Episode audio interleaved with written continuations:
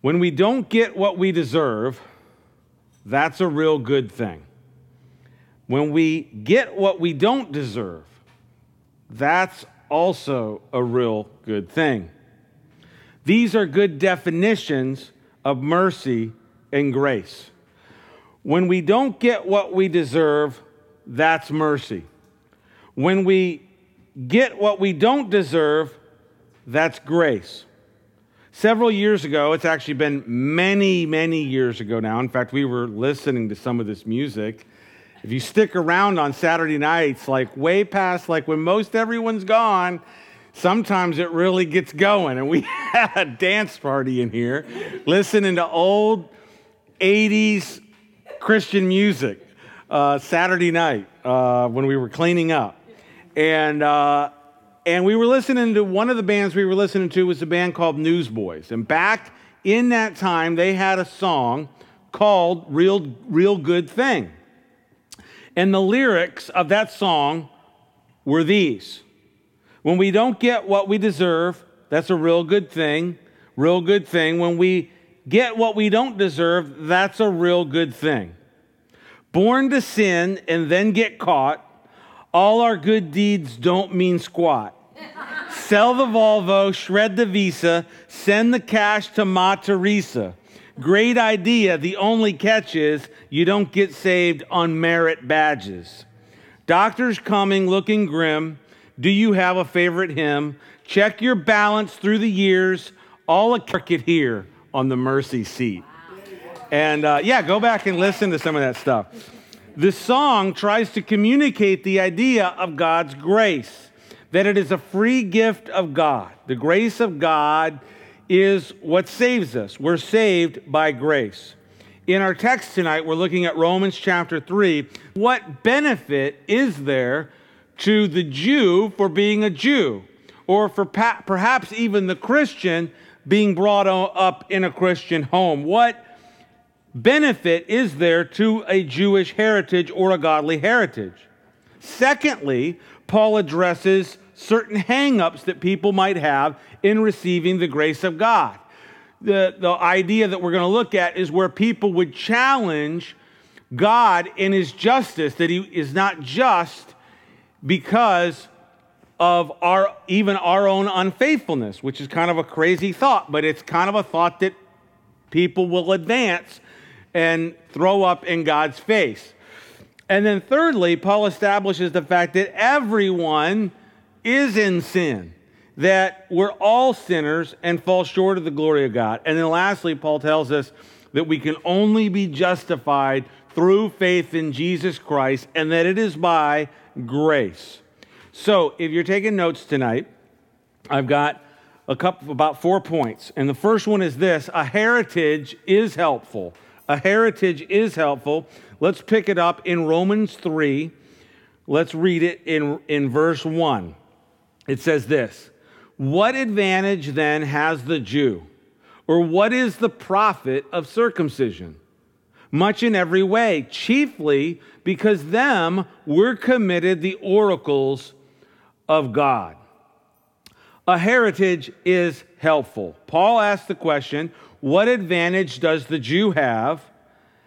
If you just to go back to our last study last week, and maybe just as a refresher, he spent a lot of time was to no avail, and the Jewish heritage was to no avail if it wasn't something that was truly a matter of the heart. And he ended the whole, and it talks about it just really kind of drove home this idea that that our faith in God hearts, that we do have a heart for the Lord, that we do believe in Him.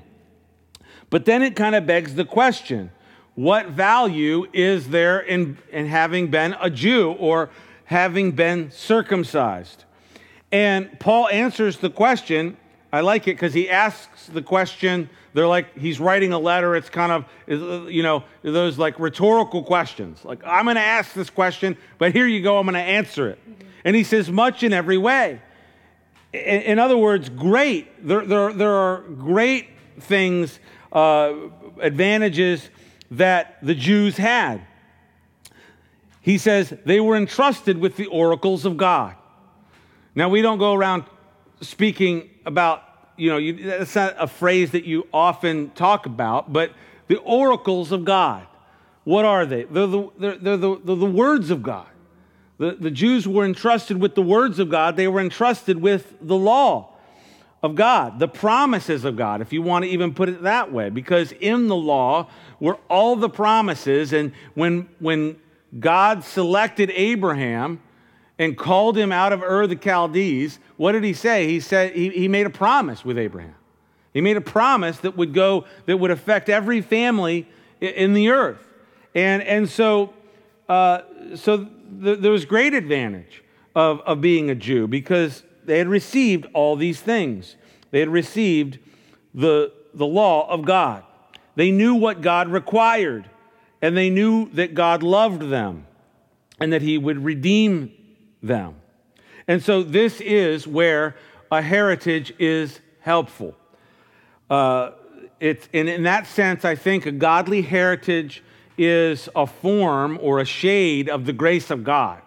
I certainly can attest to that because I received a godly heritage. I grew up in a Christian home, and perhaps you did too. Ray of light, it's a it's a shade of the grace in the in the palette of the colors, the multifaceted grace of God, and and uh, you think of all the, comp- the colors of the spectrum. You, the, the, I don't know these computers. There's thousands upon thousands of different colors, right?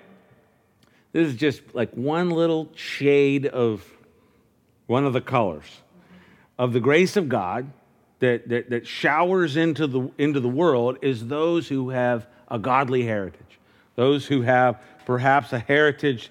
Paul's talking about the heritage of coming up as a Jew. And I thank God for the, the godly heritage that, that I had. Um, I, I thank God for that. My mom and dad taught me the Word of God. Amen? And it's important. And parents, that's it's it's important for us to realize that this is our time. If you've received a godly heritage, it now becomes your time to give a godly heritage to your kids and maybe perhaps those in your family that you have influence over. So maybe it's your grandkids at this point. Give them a heritage that's grounded in the Word of God and grounded in a real loving relationship with God. I can stand here tonight and tell you that my parents did not give me, when they use the term in a way that, like, I don't, I don't like religion. You know what I mean? I think religion, the word, the term, has gotten a bad rap over the years. You know, it's almost like you're afraid to use the word. I'm trying to use it tonight in a positive way, but it, in, in, in a lot of ways, it has a bad rap. Oh, religion, I don't want a religion. I don't want anything to do with religion. And in that sense, in that sense of the word, I can say that my parents didn't give me religion, but they, they showed me Jesus. And if, if we show Jesus to those in our family, you know, if we're always giving people religion, you know, they'll look at us and say, oh, yeah, here comes so and so. There comes, you know, grandma, or there comes mom, or there comes dad, or there comes uncle so and so, you know, and they're, they're giving it to us. But, you know, if we give people Jesus, and I love to do that, I love to give people Jesus, and I remind people all the time about what Jesus said and some of the things that maybe like you know when when when it's a, it's a hard topic bring what jesus said to bear on those things. And just say hey look this is jesus. Jesus said this. Jesus in fact they've done studies. People don't like religion but they do like jesus. So give them jesus. And jesus is what they need. Amen? Mm-hmm. And and that means that when they when you give them jesus you don't give them this you know, soft milk toast Jesus. You know, you give them the Jesus of the Bible. You give them the Jesus that overturned the money changers in, in, in, in, the, in the temple. You give them the Jesus that said you must be born again. You give the Jesus that spoke to the woman at the well and told her that she was living in sin and and, and, and uh, on and on and on. And you give them Jesus, the one that loved them to the fullest extent that anyone could be loved. And man, I think if we give people that, we'll give people a godly heritage uh, that will be a benefit, that will be a shade of the grace of God. And certainly, growing up as a Jew should have been, should have been a benefit. It should have been uh, a help. But people get hung up on all kinds of stuff and of God wooing back the people and them going off into idolatry and serving other gods and worshiping and, and that. If you read uh, israel's history they had 40 some kings i believe and eight of them lord of all the kings eight. Wow. So that was just sending people in the wrong direction and leading them uh, into a ditch, really. And they were led uh, into idolatry and they were led into harmful hangups. So a heritage is helpful, hangups are harmful. Let's pick it up, verse 3. It says this For what if some did not believe? Will their unbelief make the faithfulness of God without effect? Certainly not. Indeed, let God be true and every man a liar as it is written, that you may be justified in your words and may overcome when you are judged. But if our righteous, unrighteousness demonstrates the, un, the righteousness of God, what shall we say? Is God unjust who inflicts wrath? I speak as a man. Certainly not, for then how will God judge the world? For if the truth of God is increased through my lie to his glory, why am I also still judged as a sinner? And why not say, let us do evil that good may come, as we are slanderously reported, and as some affirm that we say their condemnation is just. People have hangups. There are certain things that keep people from believing in God and Christ, and they usually center on a misconception of God. And Paul brings up some of these, in a, in a way, he brings up some of these misconceptions, these hang, hang-ups. Ultimately, the hangups are harmful and will get in the way of a person truly understanding the character of God and truly understanding the gospel. Uh, and so, so this chapter actually is helpful. This chapter is where Paul actually, and he takes it down. And he says, So what if some do not believe? Will their unbelief nullify God's faithfulness? So, in other words, an ex- as a reason why God would not be just in bringing judgment upon people who are away from Him, who are not saved, who are not living for God. And it's, it's, it's, it's kind of a, a crazy argument, but it's, it's the argument that has been made. It's been, it was made here. I'm sure it was made before this, and it's been made since, since then. For the last 2,000 years, people have advanced this same argument. And, and, and, and people look, you know, people look at God and they, you know, they say, well, he, he's not just. He's not just in, in being this person that, you know, is going to stand in judgment of us. And if, and if he was uh, uh, so, such a good God, you know, then then, then, then we would be saved. and he would be loving and, then, and, he, and we would be saved. And, and this is the argument that you see a lot of times. And Paul asks the question what if some do not believe? Will their unbelief nullify God's faithfulness? First of all, God is the same yesterday, today, and forever. And his faithfulness is intact, regardless of whatever one human being does or a thousand or a million or a billion or a trillion. Human beings can do whatever they want. It doesn't nullify anything about the character of God, the goodness of God, and, and his ability to stand as a righteous judge over his creation. God is. Uh, and so Paul, Paul points this out. And so this is, this is the idea that people put forward. Uh, but if our unrighteousness, verse 5, demonstrates the righteousness of God, what shall we say? Is crazy argument, twisted argument of saying, look, our unrighteousness points out that God is righteous, and therefore we're not really doing bad, we're doing good for doing bad. because it's pointing out the righteousness of God. And certainly, God, uh, you know, so, so how is it that God can, can stand there and say that he's a God of wrath and that there are people that, are, that stand, you know, as, as objects of wrath? Uh, in theory, there's, you know, you, you could come up with all kinds of examples of this. The, the example in the Bible of a person who could make, a, who could make this argument, I think the best person, uh, Judas Iscariot, he might say to the Lord, Lord, I know that I betrayed you, but you used it for good. In fact, if I hadn't done what I did, Jesus wouldn't, you wouldn't have gone to the cross at all. And so what I did even fulfilled scriptures.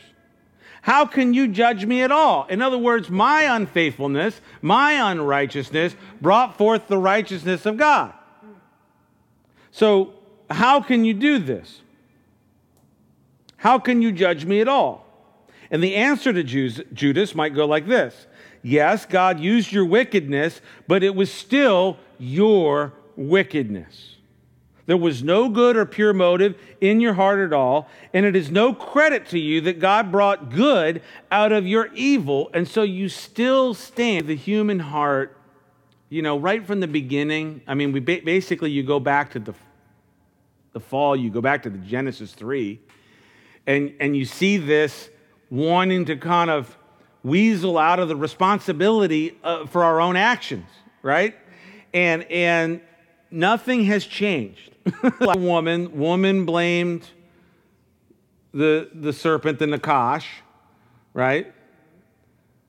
And, you know, Satan did ha- didn't have anybody else to blame. I mean, he just had to stand there and take it, you know, and, and, and, uh, and, and certainly the curse came down on all of them. And, and so it's just in the heart of man to try to, try to weasel out of it, try to um, make God look somehow at fault for our sin. You know, and I've even read arguments about, you know, God even, you know, uh, you know, this idea of God tempting man and and and all this. And, and God, God, God is perfect in the way He does things.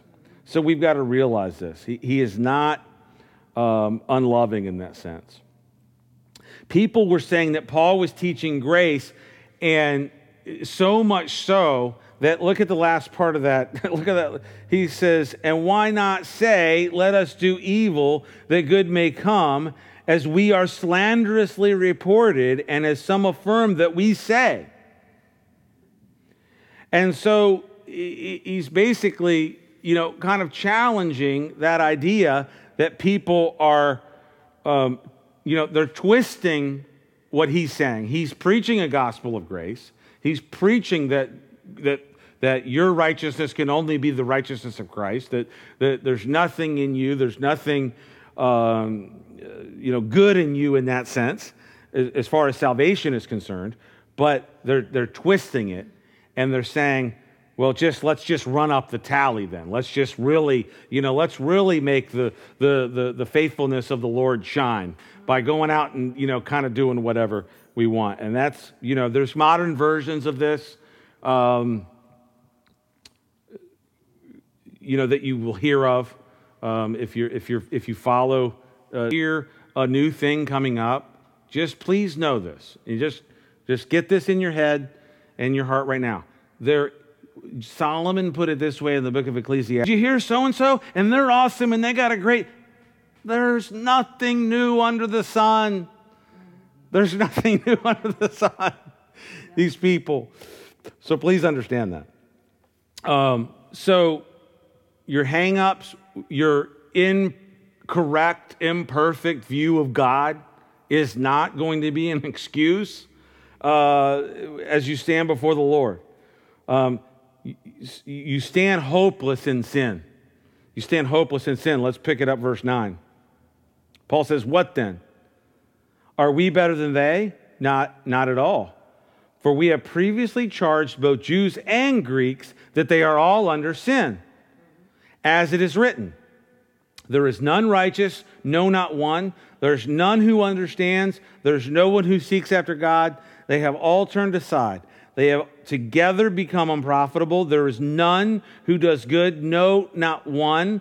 Their throat is an open tomb. With their tongues they have practiced deceit.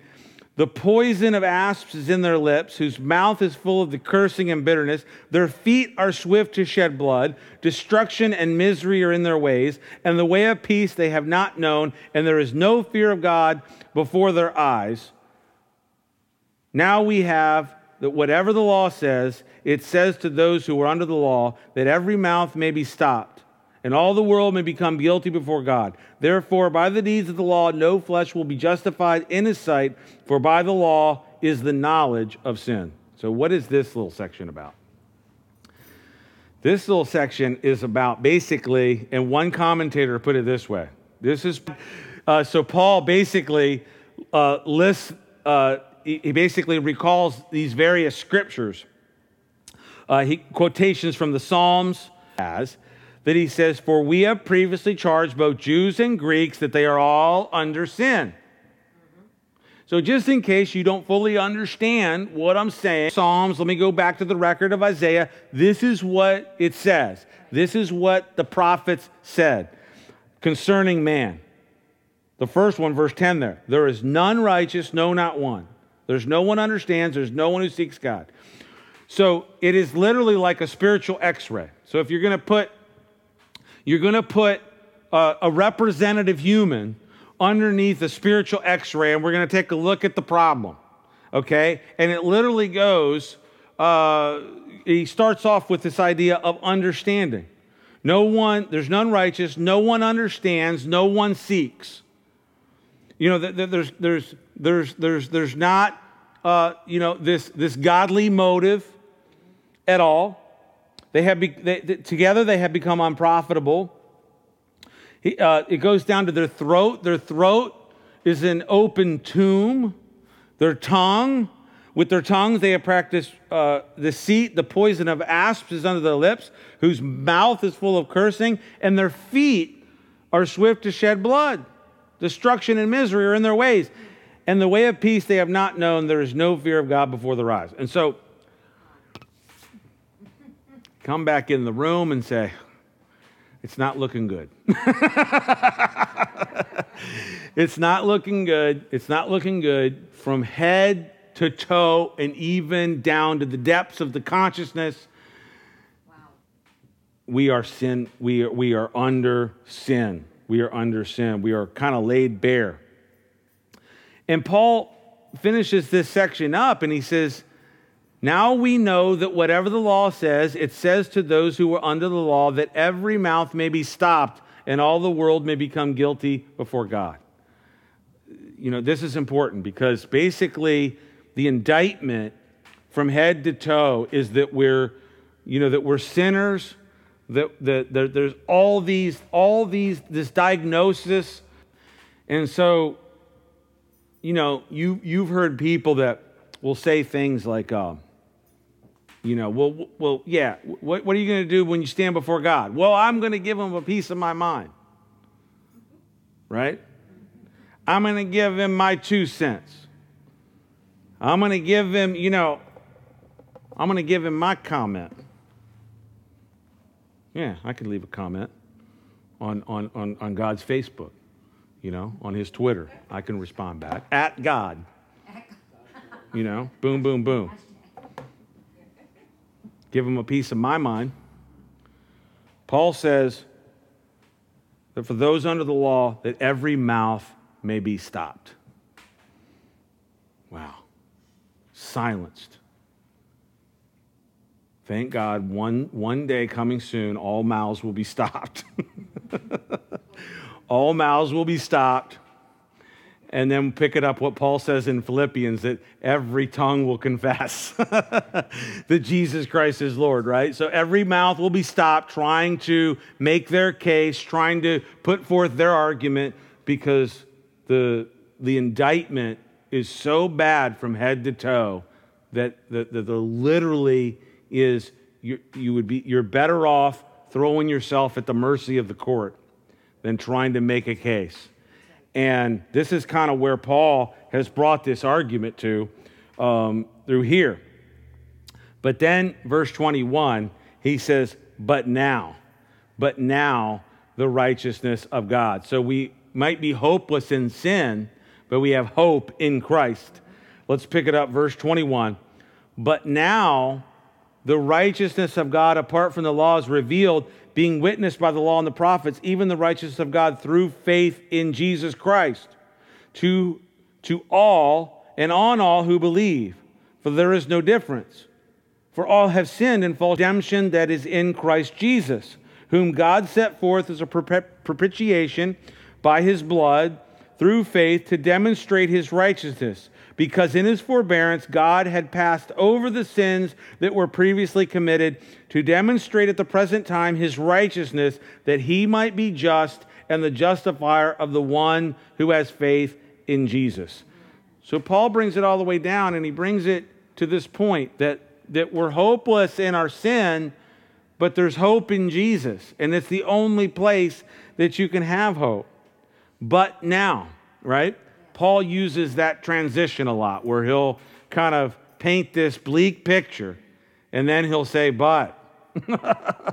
you know, he does that in Ephesians. You were alive and you were dead in your trespasses, Christ, right? So he's made this whole case. You've been put under the spiritual x ray and you have been found guilty under the law.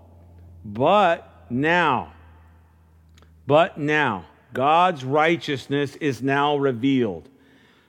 It has been witnessed by the, by the law and the prophets. That is to say, that the Messiah was foretold. There, from Genesis 3:15 forward, there are these moments in time where it's pretty explicit, and then there are times when it's not as explicit, but there's this that's going to be perfectly righteous. There's one that's going to come and and, and, and, and do this great thing. He's going to be the Messiah. He's going to be the anointed one. He's going to liberate people. And it's witnessed by the law and the prophets. And it's Jesus Christ. And so righteous. It's the only way. It's the only way. And so much so that Paul paints the picture that there will be no flesh that will glory in the presence of God. No one will be saved, and uh, no one will be there and say, "Well, you know, Jesus saved me, but I had kind of these things going on, you know, too, that I was, you know, pr- pretty decent." You know, it, it will be no flesh glorying in the presence of God. We will all literally, you know, there's that scene in heaven where. Uh, you know the four and the 24 elders are casting their crowns you know that the band casting crowns where they got their name from is this idea where we're casting our crowns before, before the Lord because we're, we're, we're so in awe of who He is and what He did for us in saving us, and the picture becoming so much more clear. Uh, than we even see it right now. And for those of us who've been walking with the Lord, we still would have to come to the same conclusion that Paul comes to in Corinthians, where he says, We see through a glass darkly, right? I mean, like as clearly as you might even see the gospel right now, you know, we're, we're still looking through a glass darkly. Imagine when we're standing there and, and, and, and, it's just the incredible uh, scene is before us, the clarity that we're going to have in the gospel and, and what he did for us. Paul goes on, he says that the righteousness is, you know, the righteousness of God through faith in Jesus Christ to all and on all who believe. It's that simple. The righteousness of God through faith in Jesus Christ to all and on all who believe. There's no difference between people. This is where the famous verse is Romans 3:23. For all have sinned and fall short of the glory of God. For there is no difference. For there is no difference. We've all sinned and fallen short of the glory of God. But we're justified freely by grace through the this sacrifice of, of Jesus in the blood of Christ, and that he was a propitiation, that he was a sacrifice for sins, and, and, and that this sacrifice happened. And so when you look at, and we've answered this question before, the, the Old Testament saints were saved in the same way that you and I are saved, right? They looked forward to the cross, believing upon what they had in that moment from the Word of God that if you really dig down deep is was a was a picture in some way shape or form of of christ coming.